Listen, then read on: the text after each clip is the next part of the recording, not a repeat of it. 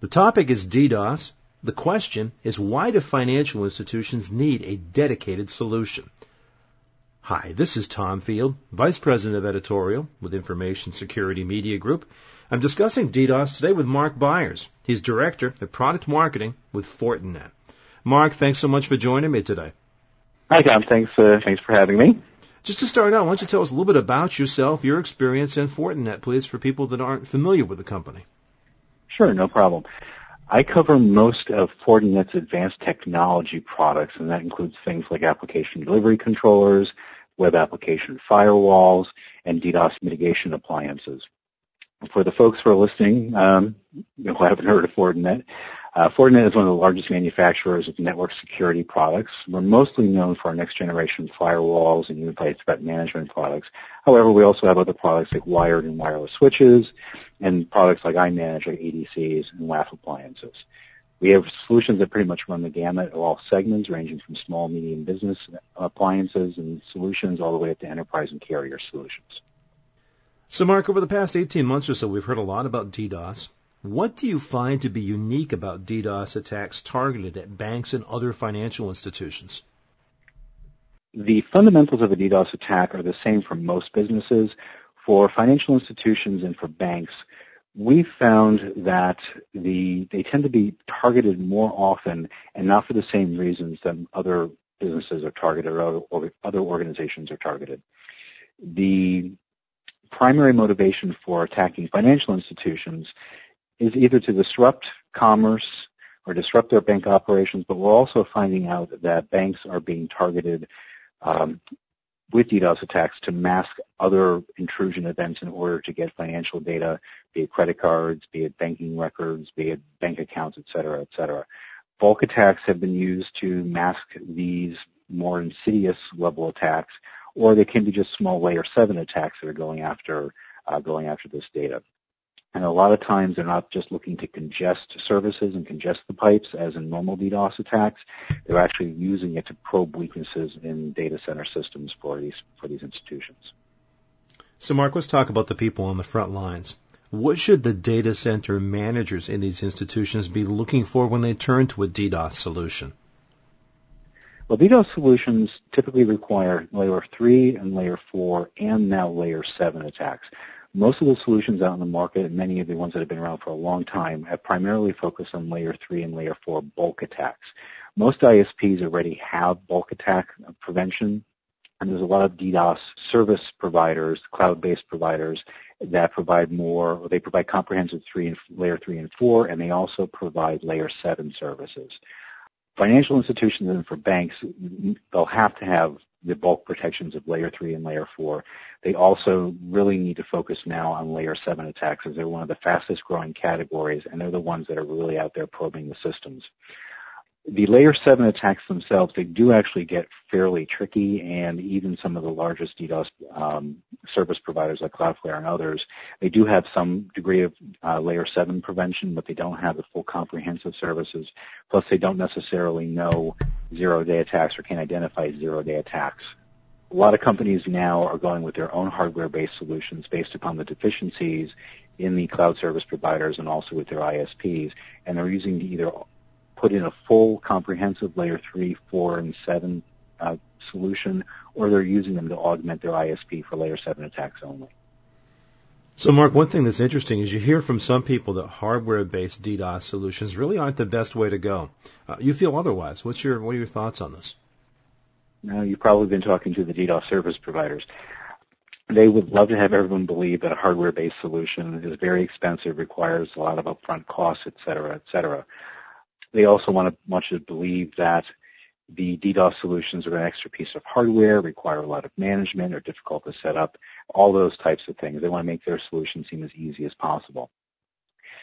Some of that's true. I'm not going to deny it. For some of our other competitors, their products can be expensive and they can be complicated to set up, and some of them do require a lot of updating to keep them up to date from or from the latest attacks using signature files, et cetera even though in a, an expensive option, ones that cost hundreds of thousands of dollars do have a break even.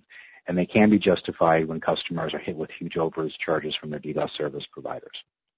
Using a hardware-based appliance, prices are predictable, whether a customer gets hit with a single DDoS attack every year or if, or if they're unlucky enough to be getting, getting hit with them on a daily basis.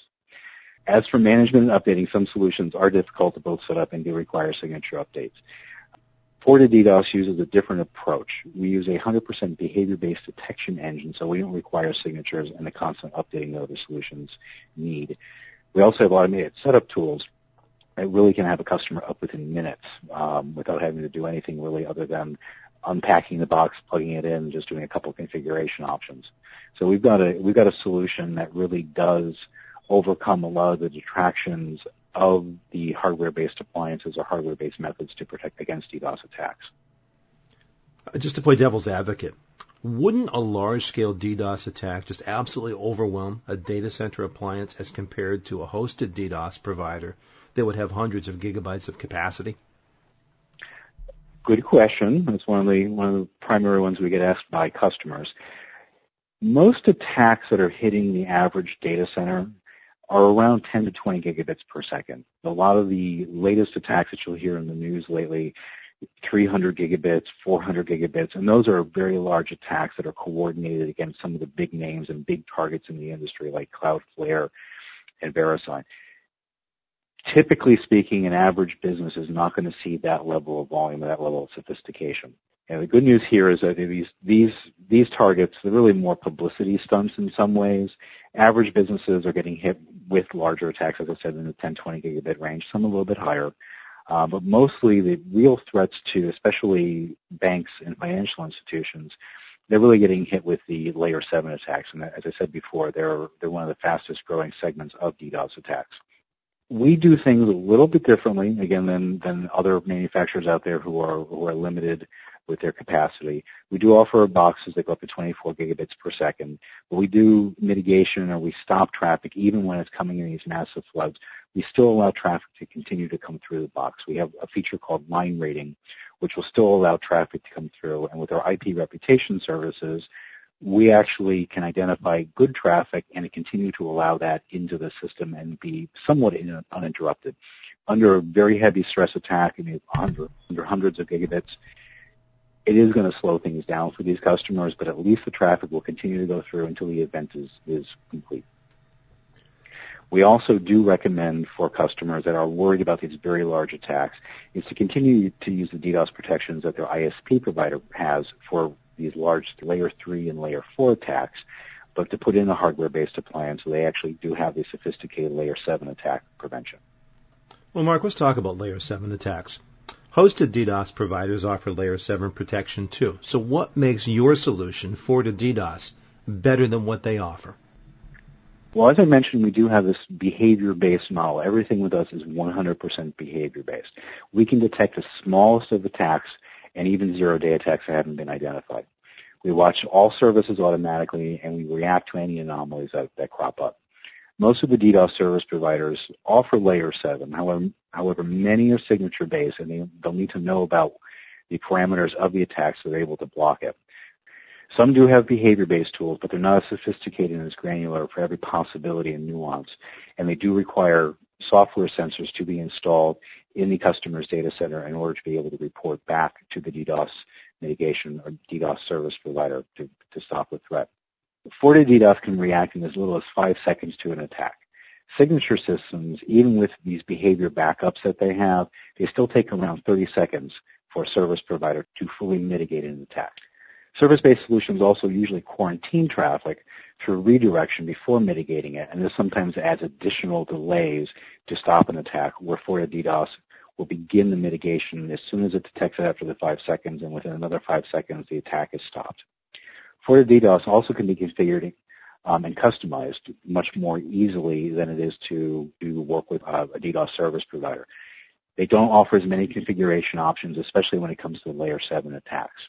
Finally, most DDoS service providers charge more for layer 7 or require expensive enterprise plans. We include it in FortiDDoS at no extra cost, so you get full layer 3, 4, and 7 protection. Mark, I'm going to come back to expense in a moment, but first let me ask you about management.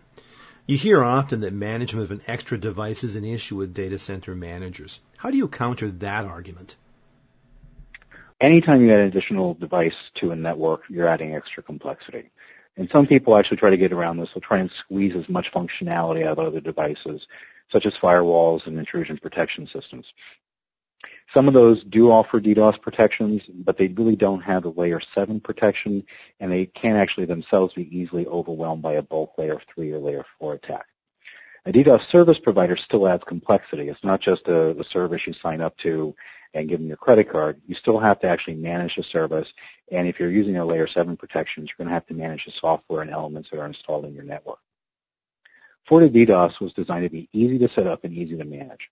We have automated scanning tools and standardized defaults that make it really simple and really easy to install. Uh, the learning mode we have literally within minutes can build a baseline profile and begin protecting against even the most sophisticated attacks.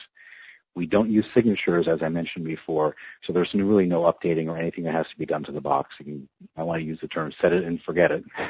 That's kind of kind of the the model that we built with this. So, Mark, you broached the expense question. I'm going to ask you about that now. Most in-house DDoS solutions are really an expensive purchase. How do you justify or validate, let's say, the cost versus that of a hosted DDoS prevention service? A DDoS appliance does require an upfront purchase, and some can be very expensive. Even expensive ones, though, do have a payback period when you look out two to three years. Sort of like a $15 charge to rent a cable modem versus buying one for $150. FortiDDoS models are less than half the price of hardware-based competitive solutions, and generally we take about 10 to 12 months to break even compared to most DDoS service providers when you look at their enterprise plans.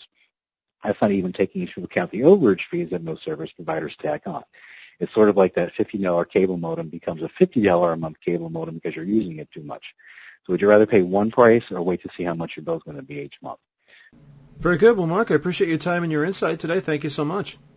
Oh, no problem. The topic has been DDoS, why financial institutions need a dedicated solution. I've been talking with Mark Byers, Director of Product Marketing with Fortinet. For Information Security Media Group, I'm Tom Field. Thank you very much.